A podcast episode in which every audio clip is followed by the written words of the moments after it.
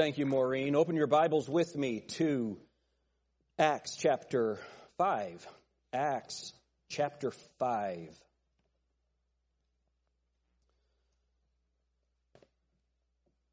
We do have the two different invitations for the fall. It's Find Grace at Grace Baptist Church, and uh, it's a beautiful fall image. So we have an invite card, and then there's also a gospel tract. Let's make sure we get these out. And um, Wade, let's make sure that these Find Grace invite cards are included in what we hand out at Trunk or Treat. All right, Acts chapter 5. This is an amazingly sober account. And as we look at it,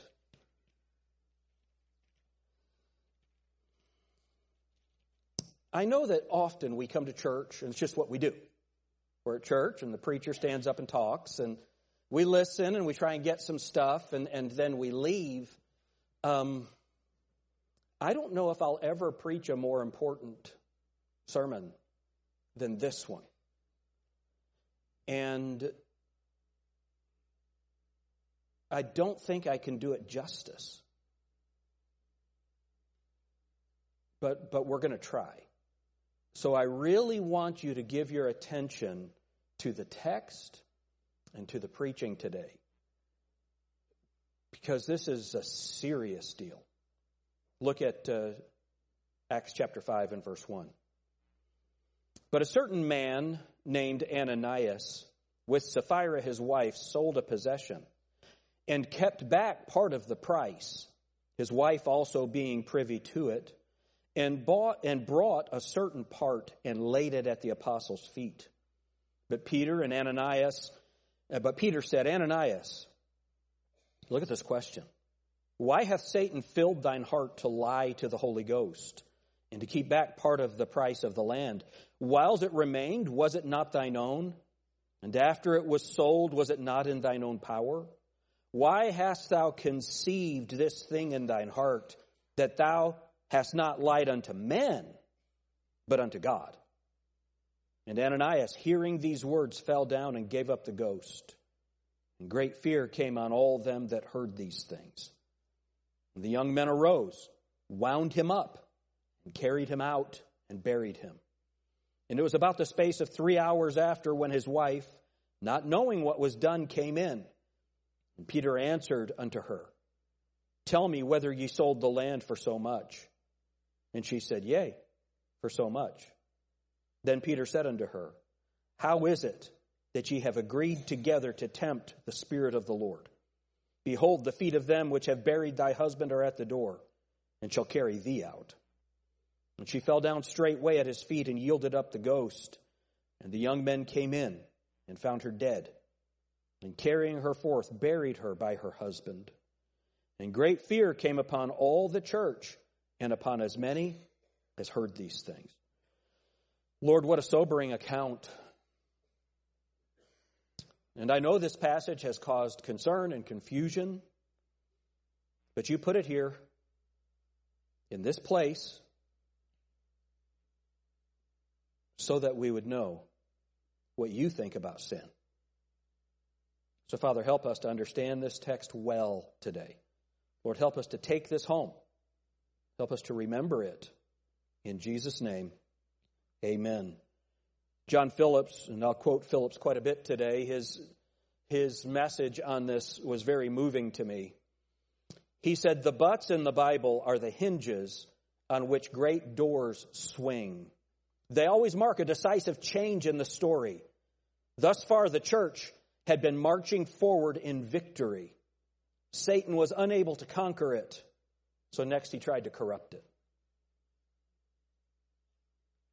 They had just had a great victory. Remember that Peter has healed the, the lame man. It's been presented in the temple. He's had the opportunity to preach. He's had the opportunity to defend Christ before the Sanhedrin. They've been told not to preach. They went and preached anyway. And they went home, they were released because the people, the leaders were afraid of the, of the people. And so they, they pray and they celebrate. And the people are so excited that they begin helping one another and they're, they have a, an amazing unity. And they're giving together. And then we're introduced to Barnabas, the, the, who, whose name was actually Joseph, but, but the apostles called him Barnabas, which that's a Hebrew name that means the son of consolation. He was such an encourager and such a help that they actually gave him a nickname. And he brings, sells everything and brings it and lays it at the apostles' feet. There's three different sets of feet that are identified in this text. They laid their possessions at the apostles' feet.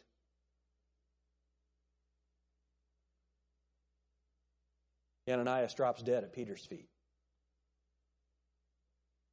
And then she's told, Sapphira is told, that the feet of them that carried your husband out, now they're coming for you. There's no way to make this a happy message. It's very serious. And you know, there are people that want to reject God because of things like this in the Bible. These are people who do not understand the seriousness of sin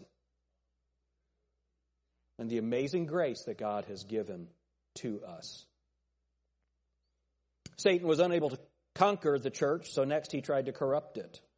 He used that tactic with Balaam and with Achan. He used it on Samson, on David, and on Solomon. He used it again with devastating results when Constantine embraced Christianity and made it the state religion. Satan is a corrupter. And so, at a time of great victory at the beginning of the church, remember this series is called The Beginning of Our Story. As a matter of fact, the first mention of the word church in the book of Acts is in this account. Look at what it says in verse 11. And great fear came upon all the church. That's the first mention of church. How many of you have heard that passage? You're familiar with it. Wherever two or three are gathered together in my name, there I am in the midst of them. Do you know that passage? Isn't that a wonderful passage? But it's on church discipline. The, the context of that, where Jesus there is during church discipline. The Holy Spirit was present here during church discipline. Now, I want you to notice something. The church did not kill Ananias and Sapphira. The church does not kill. But God does. And He did.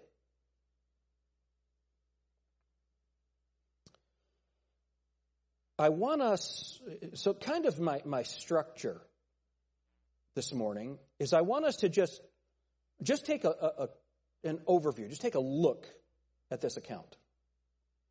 And then I want you to see the contrast between what the church was doing, what Barnabas was doing, and what Ananias and Sapphira did, and what God thought about it. And then I want us to look at the root of all of it. So, first, I want you to notice the seriousness and the violence the seriousness and the violence. The, the way that the story is told, I want you to notice the matter of factness of it. You, you, do you know, God doesn't make any excuses here. Peter doesn't try to explain it. Luke doesn't, who wrote it, doesn't try to explain it. They just give the account of what these people did, what Peter said to them, and what God did. That's the account. So notice the matter of factness. But also notice the mercy and grace of God that they had an opportunity to change. Look at what it says in verse 1. But a certain man named Ananias with Sapphira his wife sold a possession and kept back part of the price. His wife also being privy to it and brought a certain part and laid it at the apostles' feet. So from the time they sold the property to the time they laid it at the apostles' feet, they had the opportunity to change. And even when they laid it at the apostles' feet, they could have said, This is only part of it. We needed the rest of the money for a reason. The Bible doesn't give us any reason why they had it other than that they held part of it back. It does look like, in comparison to Barnabas, they saw that Barnabas was called the son of consolation. He received adulation because of what he did, and they wanted to, it appears, they wanted to get in on that. They wanted to get in on the praise without the complete sacrifice. And yet, they were never required to give all of it in the first place.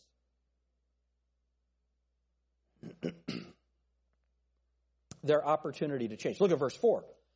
Whiles it remained, was it not, not thine own? And after it was sold, was it not in thine own power? Nobody was requiring you to do this. The matter of factness, the opportunity to change, but notice the indictment, chapter 5. I'm sorry, verse 5. And Ananias, hearing these words, fell down. But verse 4, the indictment, look at what it says.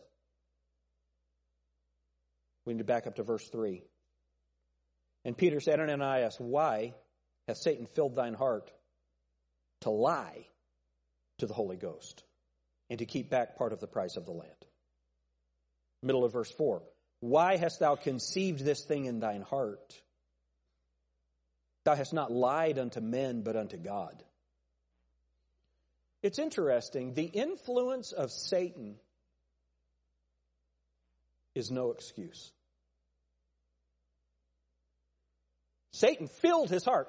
Just as Satan filled Judas, Satan had filled his heart to lie to the Holy Ghost. And yet, he is accountable and responsible for it. Do you see that? The devil made me do it is no answer.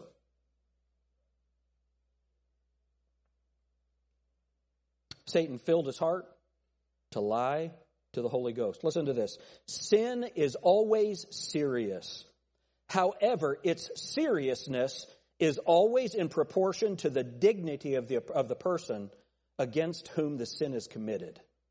It is a serious matter to tell a lie. It is more serious to tell a lie to a judge. It is serious beyond words to lie to God. And so, what, what's my job today as I communicate this text? My job is to, to tell this story and then ask you some questions. Are you lying to God today? It could be about money. This is about money. It's also about hypocrisy. Wouldn't you agree? It's, it's about, they wanted to look like something that they weren't. They, they wanted glory and adulation. And they did it cavalierly. They, they, they did it happily. What about you? Are you serious about God? Are you serious about the Lord's work? The church provides us so much the fellowship, the comfort, the beauty of the room. It's a pleasant place to be, especially if you like to be cold. It, the, the friendships, you know, the quality of the people, the cleanness of the people, not, not that you took a bath, but that you don't violate your conscience by being around the people. There's a lot of benefit to being here. And I like it. There are some Sundays when I don't want to come to church, when there's trouble and other things. Today was one of them. But I love being here. I love being with God's people. There's, there's a tangible benefit to this. Some of you have gotten jobs, better jobs, because you come to this church. Amen? There's a, there are benefits that God has given us.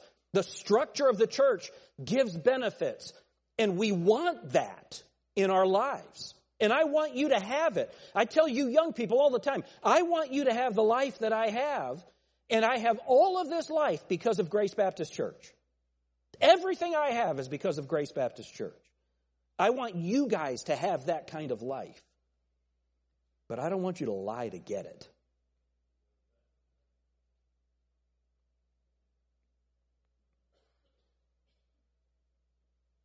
Deception was at the root of Ananias' sin. Phillips said, The idiom of Satan's language is the lie. Deception, his stock in trade. This first attack on the church from within was in keeping with his character and method. The way that Satan destroys is always by deception and lie. And so, I mentioned a few weeks ago, I've got a pastor friend who had a co pastor who molested a child. Well, do you realize how many lies that man had to tell to get into that place? How many times he had to stand before God's people and present himself as something that he is not? How many of you think that that's repulsive and disgusting? How many of us come to church? Now, we're not going to mess with a child, but we come to church and we present ourselves as something that we are not so that we can fit in. Have you ever heard this? You invite somebody to church. I don't want to go to church. There's a bunch of hypocrites there. Have you ever heard that? I heard a great illustration that would help. I think it was World War II. I don't remember what war. But there was a, a, a sub that had a, a, defect and it was sitting on the, the bottom of the ocean. And another sub was able to come and they joined the two together and they were able to climb out of the, the bad sub into the good sub. Can you imagine if somebody said, I'm not going to go up there, there's hypocrites in that sub? How many of you think that'd be dumb? Right? So that's always the explanation that I've used when people say there are hypocrites in the church. And come on, how many of you know there's hypocrites in the church? Okay, let's be real honest. How many of you have been the hypocrite? Would you raise your hand? Yeah, me. See, mine, mine's up right here. Been lots of times I've stood up here to preach, and I know I've got to communicate what the Bible says, but I know in my heart I'm not in line with that. It's a terrible place to be. And I can promise you this as a pastor if you stay in that place, you will have no power in preaching. God will reveal that. And yet, I think it's probably impossible for a man to stand behind the pulpit and preach everything that's in this while being perfectly in line with it. Not making an excuse for sin. You'll see as I get through this message that that would be the height of hypocrisy if I did that. I'm just telling you, you young people, I'm going to do everything I can to live out what I preach right here, but you need to know I'm just a man. This will always be your authority. This will always be your truth. And yet, the people that you look around, you ought to be able to trust everyone in this room. And all of us ought to be able to look at our neighbor here in this room or those that are not here today and say, yes, uh, we're not perfect, but we are desiring to move in the direction of holiness and righteousness. And we are speaking with one mind and one voice, and we love the Lord and the gospel of Jesus Christ. And we're praying, even so, come quickly, Lord Jesus. But notice, the indictment, and then notice the death. Look at what it says. Verse 4 Whiles it remained, was it not thine own? And after it was sold, was it not in thine own power? Why hast thou conceived this thing in thine heart? Thou hast not lied unto men but unto God. Those are the last words Ananias ever heard. And Ananias, hearing these words, fell down and gave up the ghost. He dropped dead. Well, that, that, that's awful. So if I commit money to five by faith and don't give it, is God going to kill me?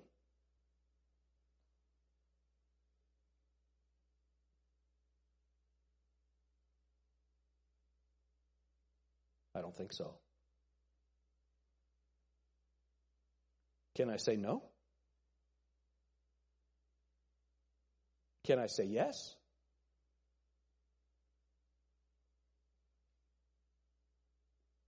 I know somebody, somebody out there is thinking, I knew he'd use this as an excuse to talk about money. Will y'all help me here? What did Ananias hold back? What did God do?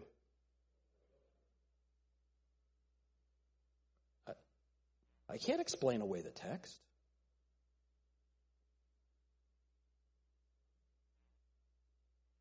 Was he required to give all of the money from the land? Was he required to do that? Were you required to give extra money to the building fund?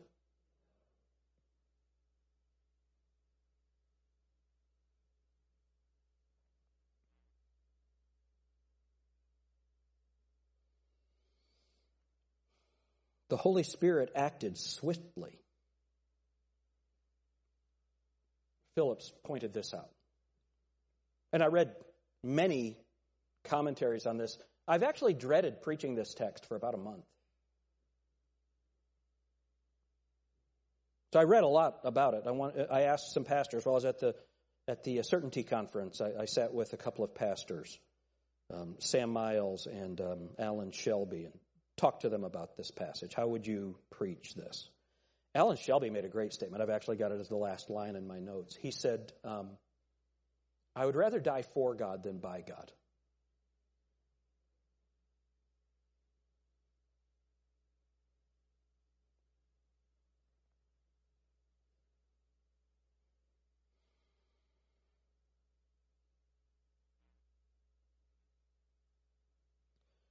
Notice the response. Look at what happened. Verse 5 And Ananias, hearing these words, fell down and gave up the ghost. Look at the result. And great fear came upon all them that heard these things. I wonder how many of them had held some money back.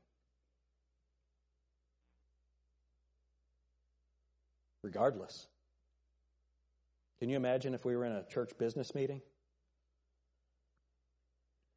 And I said, Ty, stand up. No, you don't have to stand up. No.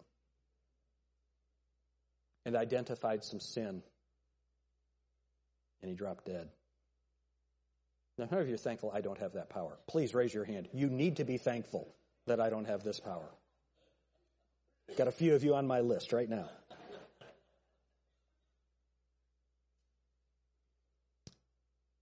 How many of you thank, are thankful that this is not the norm?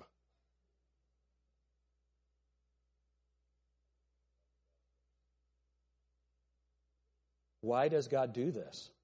He did it at the beginning. Adam and Eve told them, don't, don't eat of the fruit. The day you eat thereof, you'll surely die. They, they ate the fruit, and they died.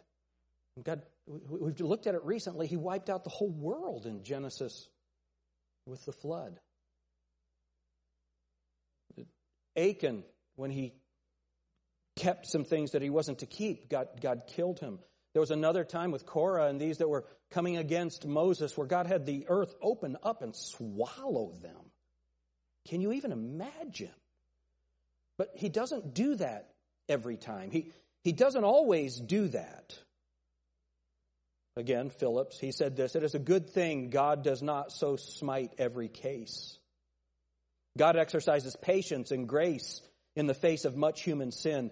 However, from time to time, he makes a summary example to remind us that he is holy. Most of us have some of Ananias about us the desire to be thought better or more holy or more spiritual than we really are. But I want you to notice this, and this is so, so important.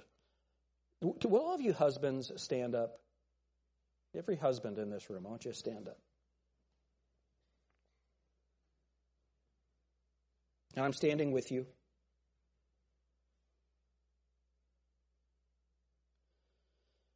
We're a, we're a man led church because we believe that that's God's plan. Amen? But we're also a man accountable church. See, you set the direction for your home. You set the direction for your finances. You set the direction for the integrity that you have at home. So you can be seated now. I want you to see this.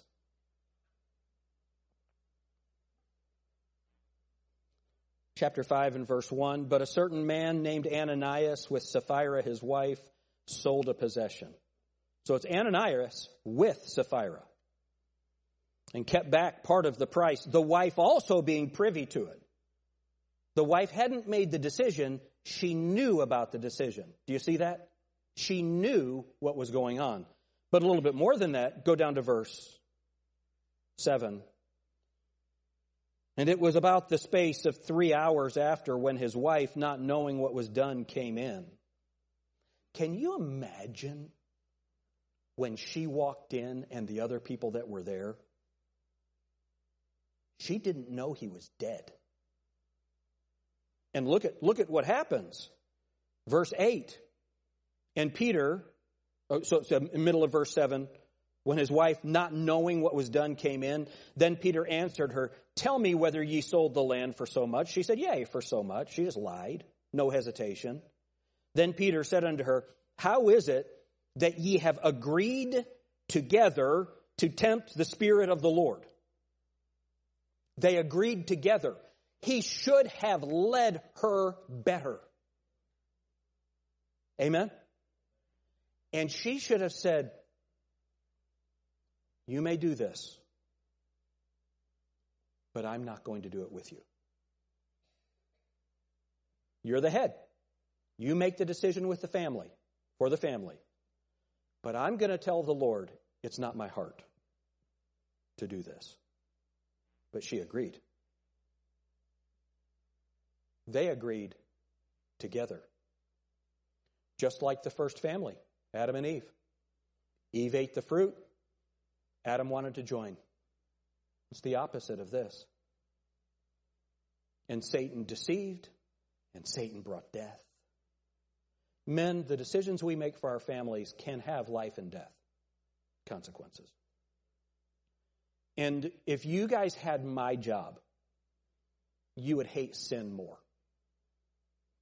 But when I get the phone call, Pastor, and the situation has told me, whether it's at our church or from churches around the country, I got one of these calls yesterday. Men, we have a responsibility to be right. Because look at the result. Look at the result for his wife.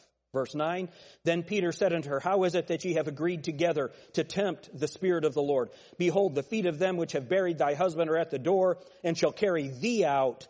Then fell she down straightway at his feet and yielded up the ghost. And the young men came in and found her dead, and carrying her forth, buried her by her husband. I want you to think about the consequences of this. Can you imagine those young men who had to do that? I remember watching Jacob when uh, he was young, and we had a cat named Smokey, and Smokey died. And it fell to Jacob to carry Smokey out to the woods and bury Smokey. Well, that doesn't sound like much. It might even sound a little funny. I think the best name for a cat is Target. Um, but we loved Smokey. Laura hated him. The rest of us, we loved Smokey. And that was a kind of a traumatic thing. He had dug a hole, it was raining, he slipped and fell in the hole. And horrible.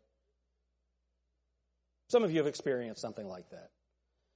But now imagine if the place where you come to worship, God killed somebody and it was your responsibility to carry him out.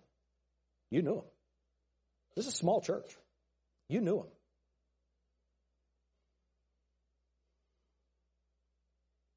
Don't go home yet. There's more.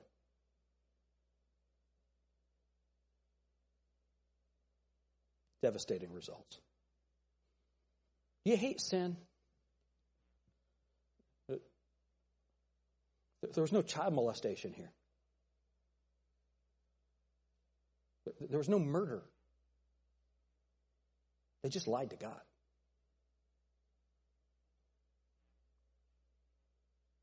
Notice the description so, oh, by the way, Sapphira's name meant beautiful. Her beauty didn't help. But what had they done? They had agreed together. And look at the way it says it in verse 9.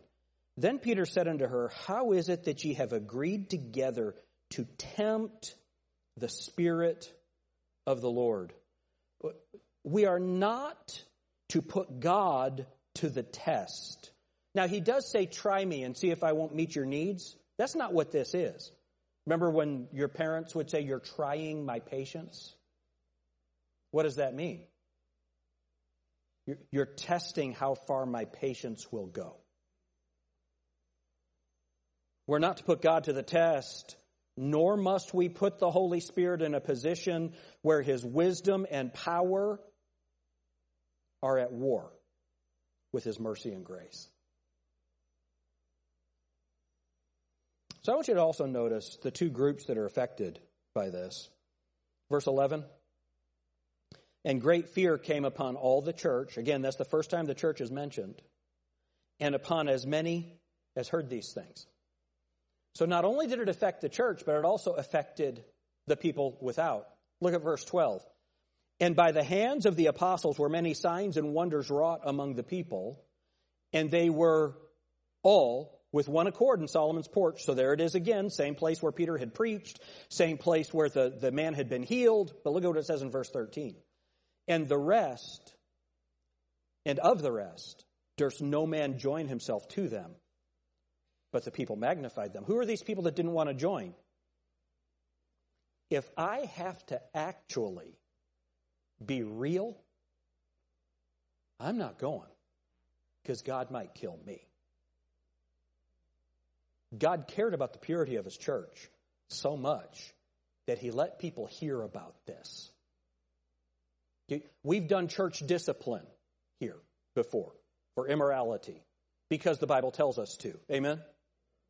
And when we do that, we do that to make sure that our church is pure, that the testimony without remains that we're holy, but also to warn Christians. That's not going to fly here. That's not going to fly here. Now, let me ask you a question. How many of you think, as, as pastor, that that's fun?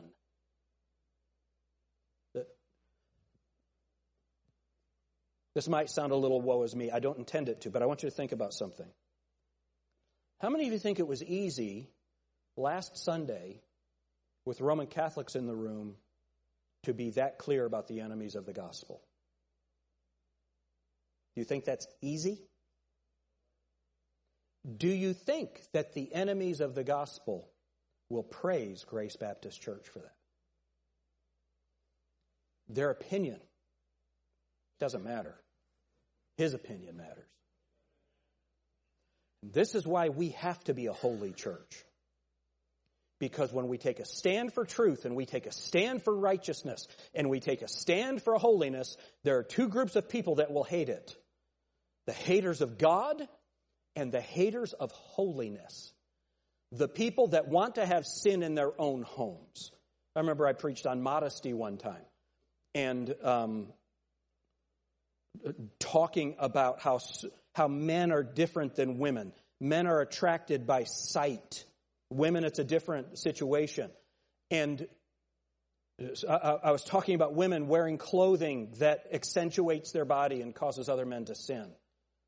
And uh, these people don't come to our church anymore, but one of them said, this man said, Well, I like men to look at my wife.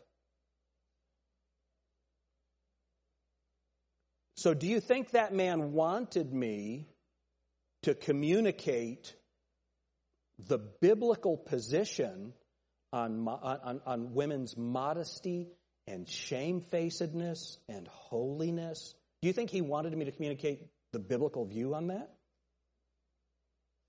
And so we have to understand that within the body of Christ in general, every saved person, and within the local assembly, there will always be people that will say this I know the Bible says that, but I think.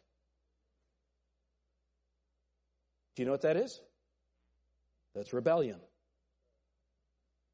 Notice I didn't say, I know the pastor says, but I think. You are welcome to disagree with me. You'll probably be right if you do. You are not welcome to disagree with this. If you are disagreeing, if you do disagree with this, and you come here and you put on the face and you, oh, how are you doing?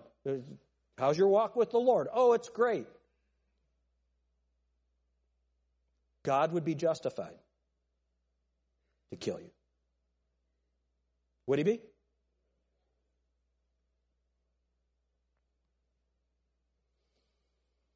Two groups affected by the sin the church and those who heard these things.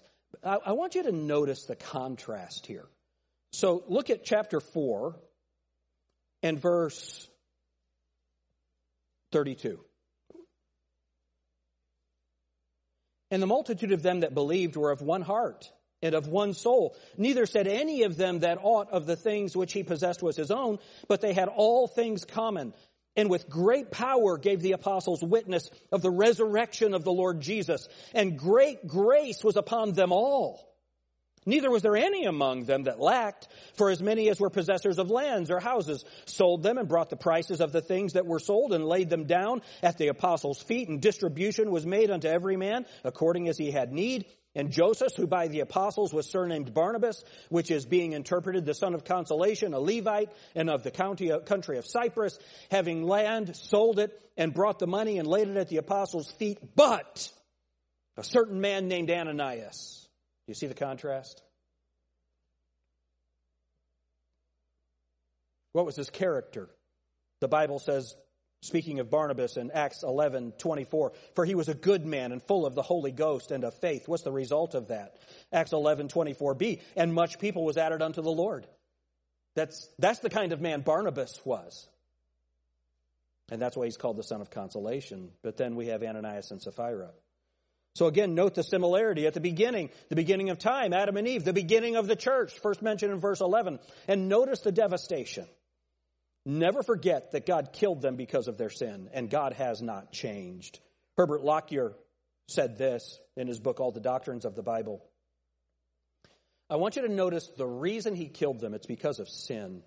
Lockyer said this A right concept of sin is therefore imperative. For if man errs here, he errs everywhere. If he does not have scriptural views of sin's nature, he will not have scriptural views of sin's remedy. Men's estimation of sin differs considerably. What is sin to one is not sin to another, but to accept the Bible's verdict on sin is to accept the Bible's provision of salvation from sin by a righteous and holy Savior. See, the message of the Bible is ruin by the fall and redemption by the blood. And so we have to understand what the Bible says about sin. The, the doctrine is called hamartiology. It's, the, it, it's a study of sin. And the Bible, the Bible is very clear about what sin is. And, and I, I feel like in this Laodicean age, we are so accepting of sin and so accepting of a lie and we make excuses for immorality and for immoral behavior. We make excuses for covetousness. We make excuses for envy. We make excuses for resentment and we can start to have factions and friction and struggle because we're not being truthful and honest and we forget that we're all just sinners saved by grace, striving for holiness, gathering together in a place because we need help. Because there's a lost and dying world out there, and we need these young people to have a safe place to come. What does the Bible say about sin? Sin's a lie. Remember, Satan, his first words are, hath God said. The Bible uses 10 different root words that have basis in lie to connect it to sin. Lying is a big deal. That's what Ananias and Sapphira did. And honestly, it was pretty small. Wouldn't you all agree it's kind of a small lie? Not only is sin a lie, sin is a delusion. Sin is naturally treacherous. It's full of guile and that by which man is cruelly betrayed. Herbert Lockyer said, Sin offers itself as a friend, then becomes a fiend. Isn't that just the, the way a young person can say, My parents don't want me to drink, and I'm going to I'm to start drinking, and the next thing you know, you got a, a young person that's an alcoholic. Life is destroyed. Or, or even if they're not an alcoholic, they, they get drunk and they kill somebody in their car, or they ruin their own life by being crippled, mangled. Or they, they start by taking an illegal substance or even a legal substance, and, and they, they, it gets control of them, and it, it ruins their life. And it begins because it feels good at the beginning, and then it destroys you. It's a delusion. Sin is a delusion. That, that girl at the office men, that girl that, that seems to be pretty, she's always put together, and you, you, that's a lie. Because as soon as you get together with her, all of a sudden she's the same at home as your wife is. She's just another person. And the only thing about the, about it that was good for you, that you felt was good, was the conquest and the, the sneaking and all of that. And it brings destruction. Your children hate you. Your church doesn't trust you. And you, it destroys. Do you see what sin does? Can begin with just a little flirtation and end up in absolute devastation. Kids that don't want to serve God because dad is a liar. Sin is darkness.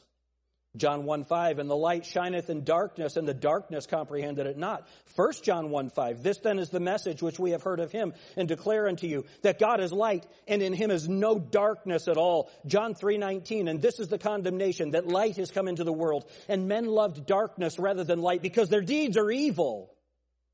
John 3:20 Everyone that doeth evil hateth the light neither cometh to the light lest his deeds be reproved. Ephesians 5:11 and have no fellowship with the unfruitful works of darkness but rather reprove them.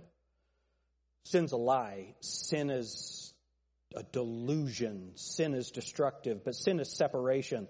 Isaiah 59 2 says, But your iniquities have separated between you and your God, and your sins have hid his face from you that he will not hear. Sin brings separation from God. But sin is also perversion. Isaiah 64, 6. But we are all as an unclean thing, and all our righteousnesses are as filthy rags, and we all, and we all do fade as a leaf, and our iniquities like the wind have taken us away. Proverbs 15, 26. The thoughts of the wicked are an abomination to the Lord, but the words of the pure are pleasant words. And then Look with me at 2 Timothy. Keep your place in Acts, but look at 2 Timothy, chapter 2.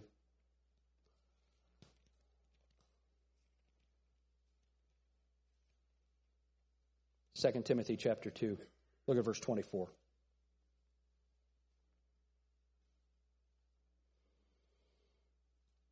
You know, let's start reading in verse 9. Never, or 19, I'm sorry. Uh, 2 Timothy chapter 2 and verse 19.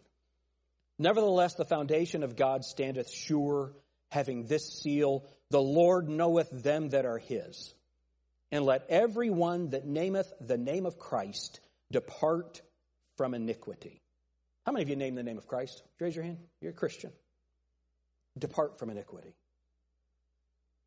But in a great house, there are not only vessels of gold and of silver, but also of wood and of earth and some to honor and some to dishonor.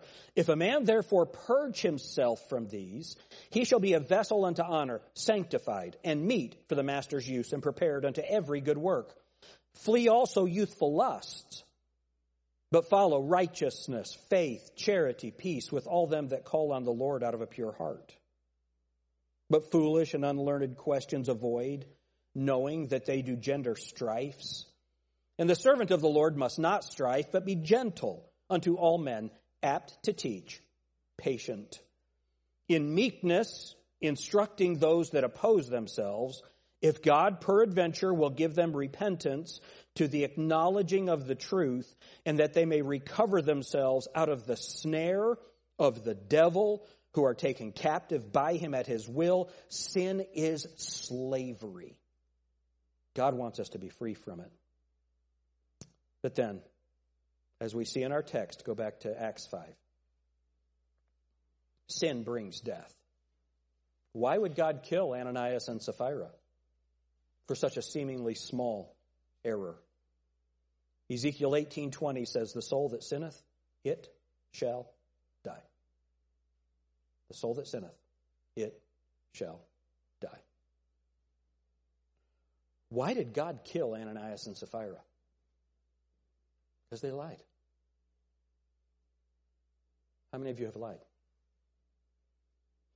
How many of you thankful he didn't kill you? He would have been justified in doing so. This is grace.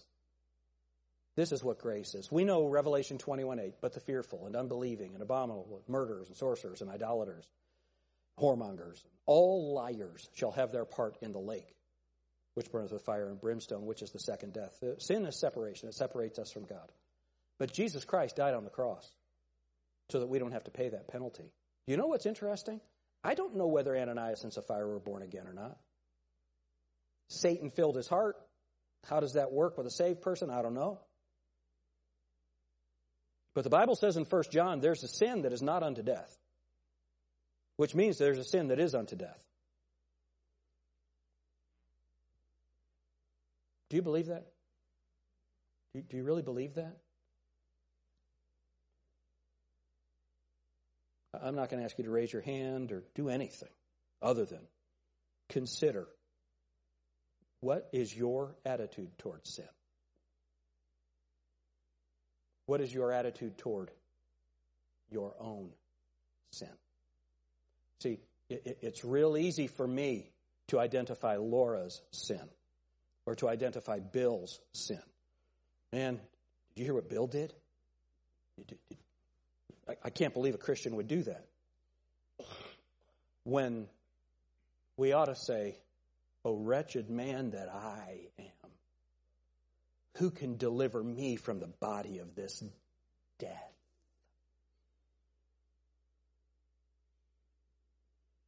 Be honest. How many of you have kind of struggled with the Ananias and Sapphira account? Be honest. How many of you that you've thought about that and it's it's disturbing? Good. Remember, when you read a story, you need to read yourself as the villain, not the hero. Because I know my own heart, I've misrepresented who I am to God's people. I don't want to do that. I want to be a man of integrity. I want us to have a church that's holy. The next time you think about lying about something, remember Ananias and Sapphira. The next time you think about holding something back that you've committed to the Lord, remember Ananias and Sapphira. Has God changed? Church, would you say it out loud for me? Has God changed? Lord, I really do believe this is one of the most important sermons I'll ever preach.